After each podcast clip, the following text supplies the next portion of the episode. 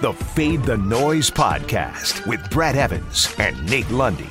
Place your bets. Brad the Big Noise Evans here, joined by the good sir Nathaniel Lundy. This is the Fade the Noise podcast. You know, I get asked uh, whether I'm doing stuff on radio, you know, hanging out in the street, uh, people hitting us up on social media. Hey guys, what are some good tips for sports betting? A 101 at level stuff, or you know, if you're a novice, if you're new to this game, and I, I want to try to weave in some of these here and there on the podcast to try to educate some of our listeners out there who may just be, you know, new to this whole racket and dipping their toe in the water for the first time, or you know, at least recently. Uh, for sports betting. And, and Lundy, you know, one that immediately popped to me uh, in terms of football are running quarterback props. You and I absolutely adore them to a point of a sick level where we wagered on Ben DiNucci, hey, and it started last season against the Eagles. Uh, and I think he had like a 16 and a half rush yards prop or something like that. He ended up with like 17 or 18, and we were sweating it out. Uh, that's how deep our degenerate ways are. Uh, but you can make some serious dough with unproven quarterbacks when their first rushing yards props hit the market. So yeah, I'm looking at you, Justin Fields. I'm looking at you, Trey Lance. Even a guy like Trevor Lawrence, because the market is not yet set without like any kind of history. A lot of these odds makers are just you know firing off a, a gun in the dark and seeing if they hit something. So I think early on in the season, when these guys get inserted in their starting lineups, you can take advantage of market inefficiencies with some of these first year passers. So I think that's a tip that could be quite profitable for you in your betting endeavors this season. Do you agree? Oh, see, see, now I thought when we were talking about betting tips, mine was just going to be fade you. Well, um, that's and, and just, that's a given. That was it. That's obvious. What you're getting like really specific about running quarterbacks and and you know out of whack lines. And i'm just sitting back going hey man uh, this is the guy who's out of whack. Just fade him and you'll be just fine. No uh, it is important especially early on in the season as you said uh, it's important to try to take advantage of uh, you know, maybe you've been trying to study, maybe you've been following. You and I preach this a lot, whether we're talking about betting or we're talking about fantasy play.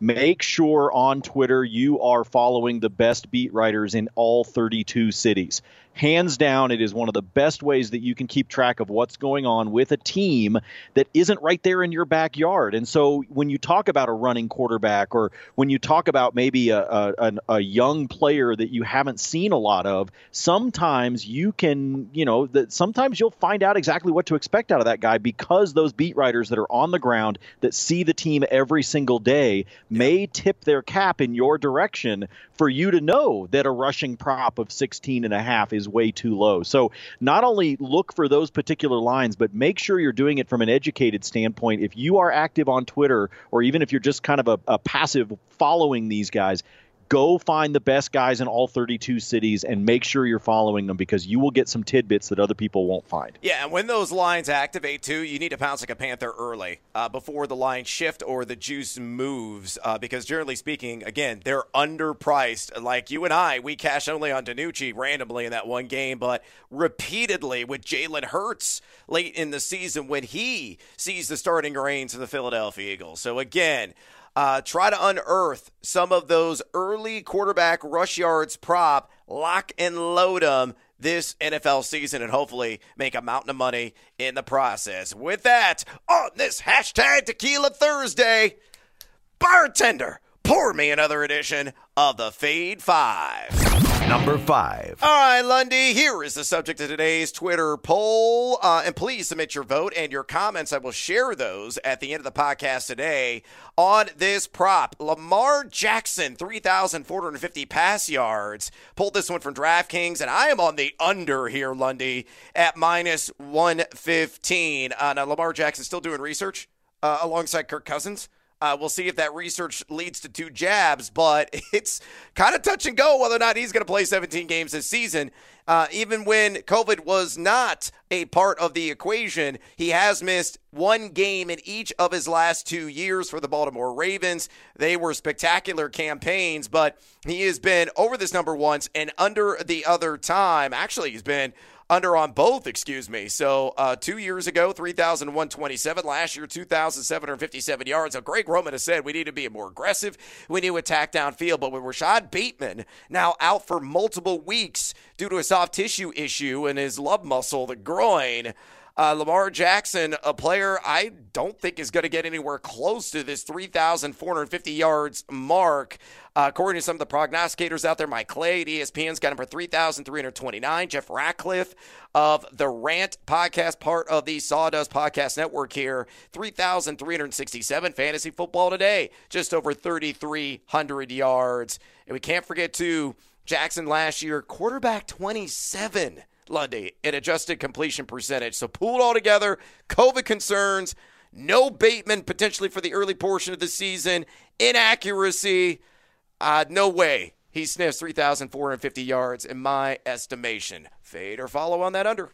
I will follow you straight down the yellow brick road with this one because this is way too high. Yeah. I actually, Brad, I'm not kidding. When I got ready, you and I put the notes together, uh, and you you set what we were going to talk about today.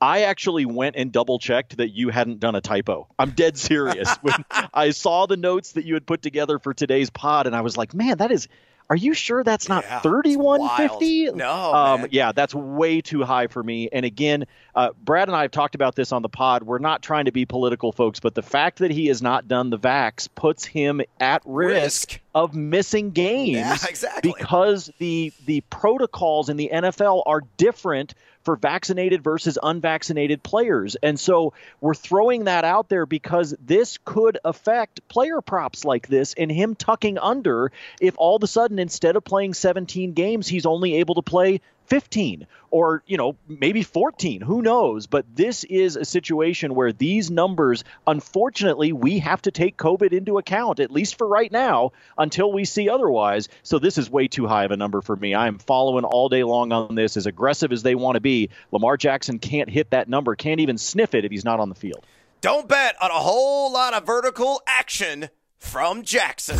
Number four. All right, marching on. Let's talk about an obscure player prop. And yes, this is real, and it is available right now at DraftKings Sportsbook. It is juiced to the over at minus 130, but not high enough to turn me away. Breshad Perriman of the Detroit Lions, former Tampa Bay Buccaneer, former Baltimore Raven, uh, a former New York Jet, over three and a half touchdowns this season in his Honolulu Blue Threads. And yeah, I think he's going to get there. Uh, he's been dealing with a tender hip here in training camp, so he's been limited to do some uh, sideline drills, not full blown practice, but is expected to return to the field soon, according to local beat writer accounts. Uh, and you look at the, the cupboard, it's rather bare uh, for reliable options in this passing attack, which is going to be scoreboard chasing a ton this year. You got Tyrell Williams, uh, Quintez Cephus, uh, Amon-Ra St. Brown.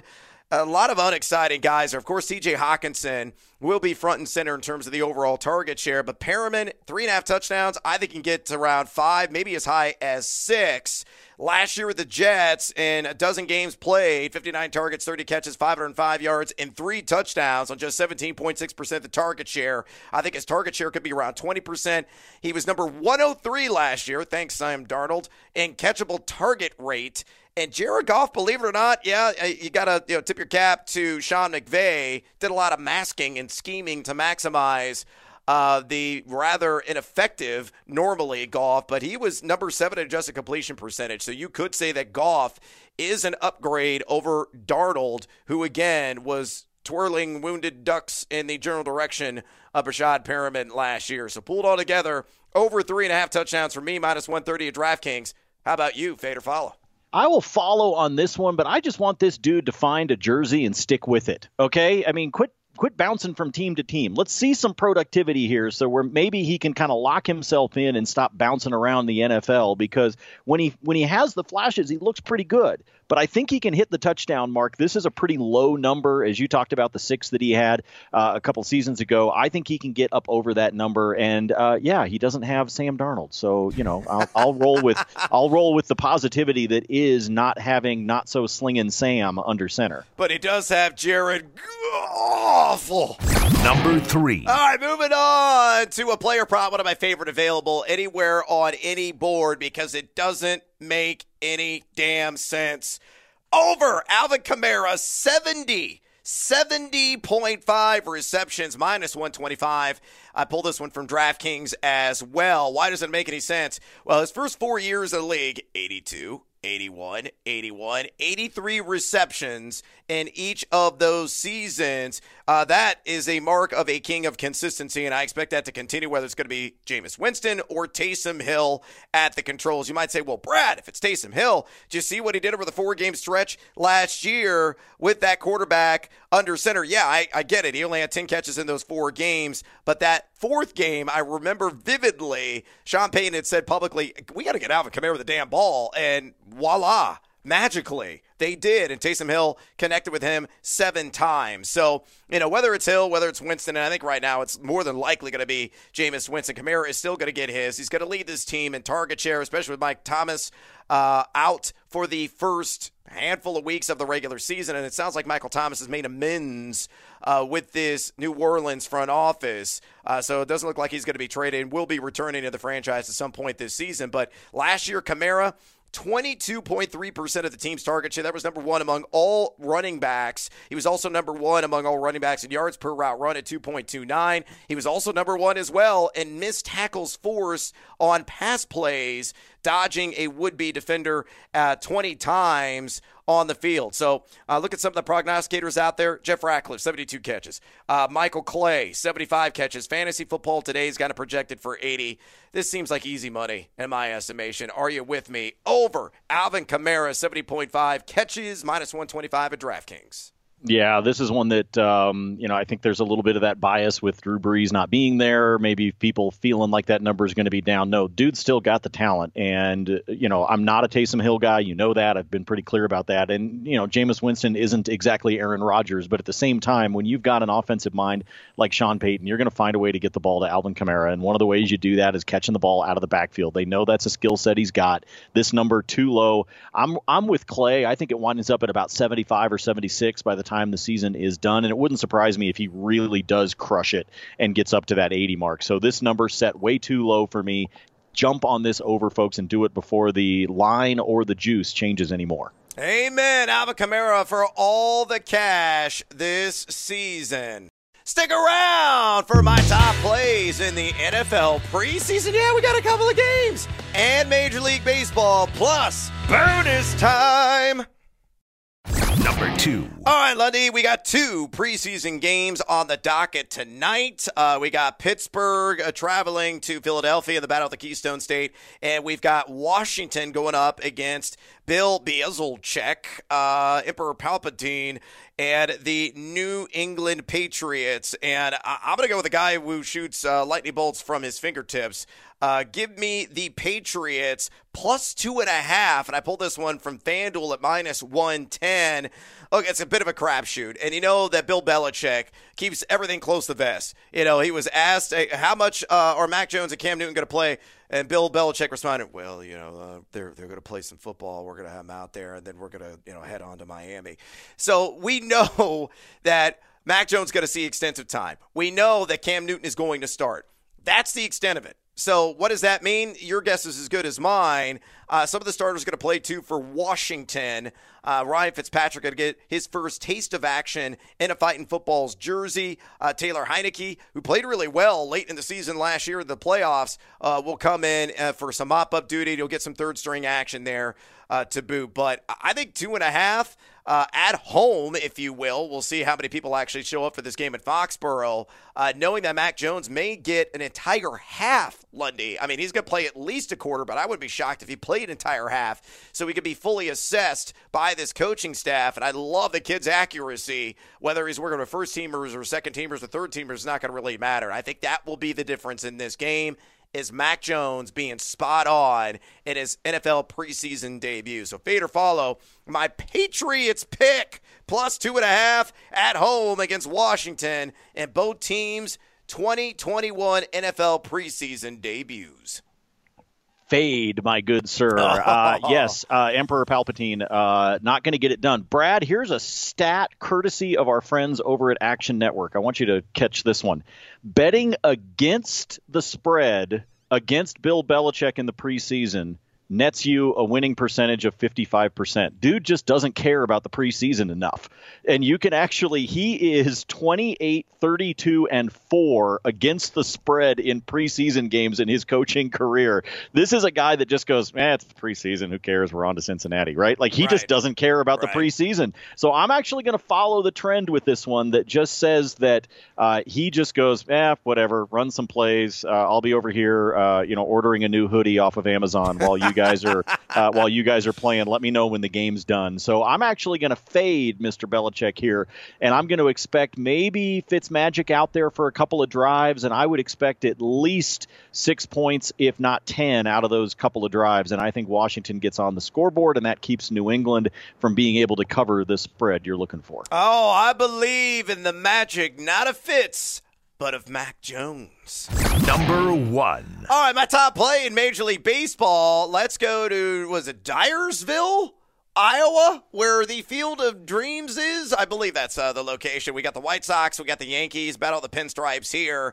Uh, and I'm going to take the White Sox under the primetime lights in that unique venue over four and a half runs.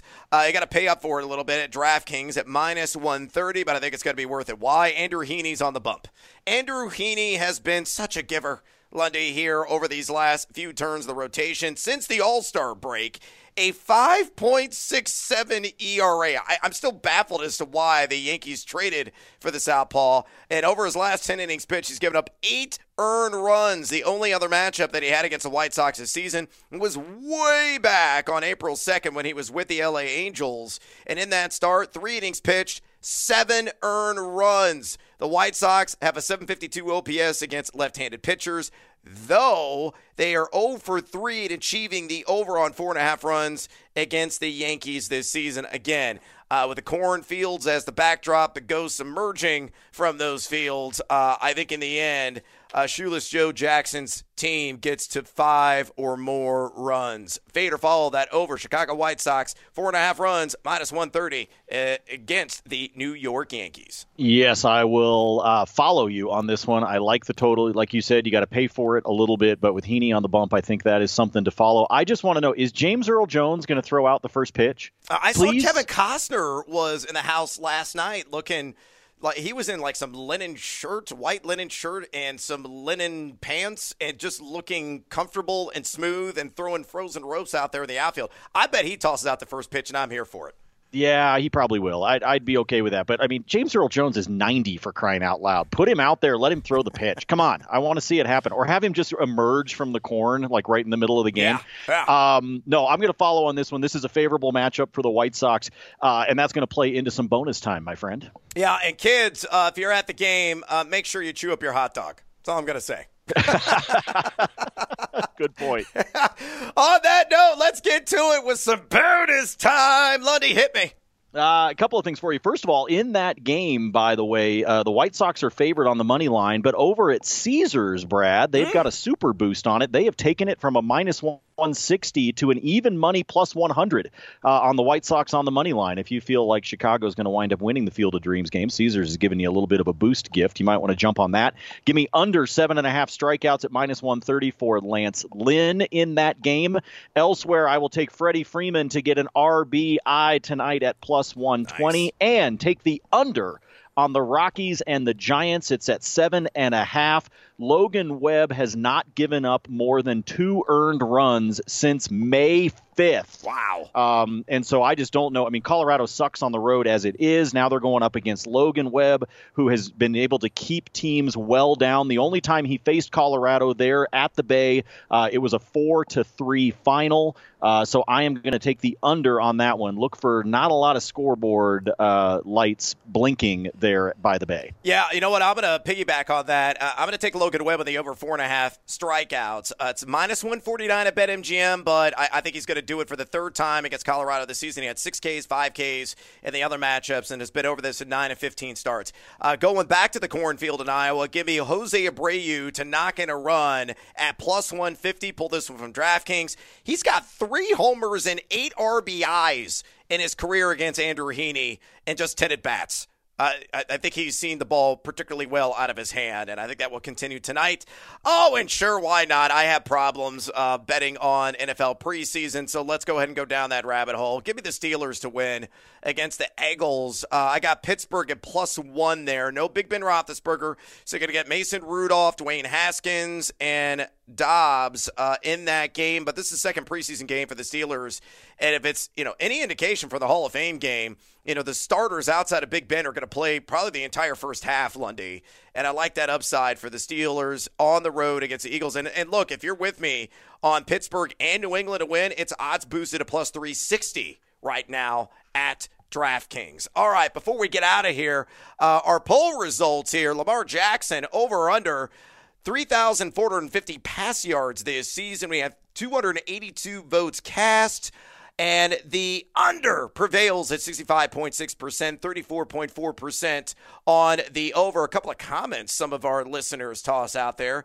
Danny Fuego says, with Bateman out and Brown banged up already, not looking good. I agree there, Danny. And Adam Copeland added between perpetual wide receiver issues, the emergence of Gus Edwards as a viable third running option, COVID, and as always, the increased injury risk of running outside the pocket, gotta take the under. Amen, Adam. We are with you on that point of view. And with that, that is a wrap on this edition of the Fade the Noise podcast. Please follow Lundy on Twitter at Nate Lundy. Follow me there at Noisy Huevos. Drop us a rating and a review, would you kindly? And as always, until next time, feed or follow. That is up to you. Feed the noise.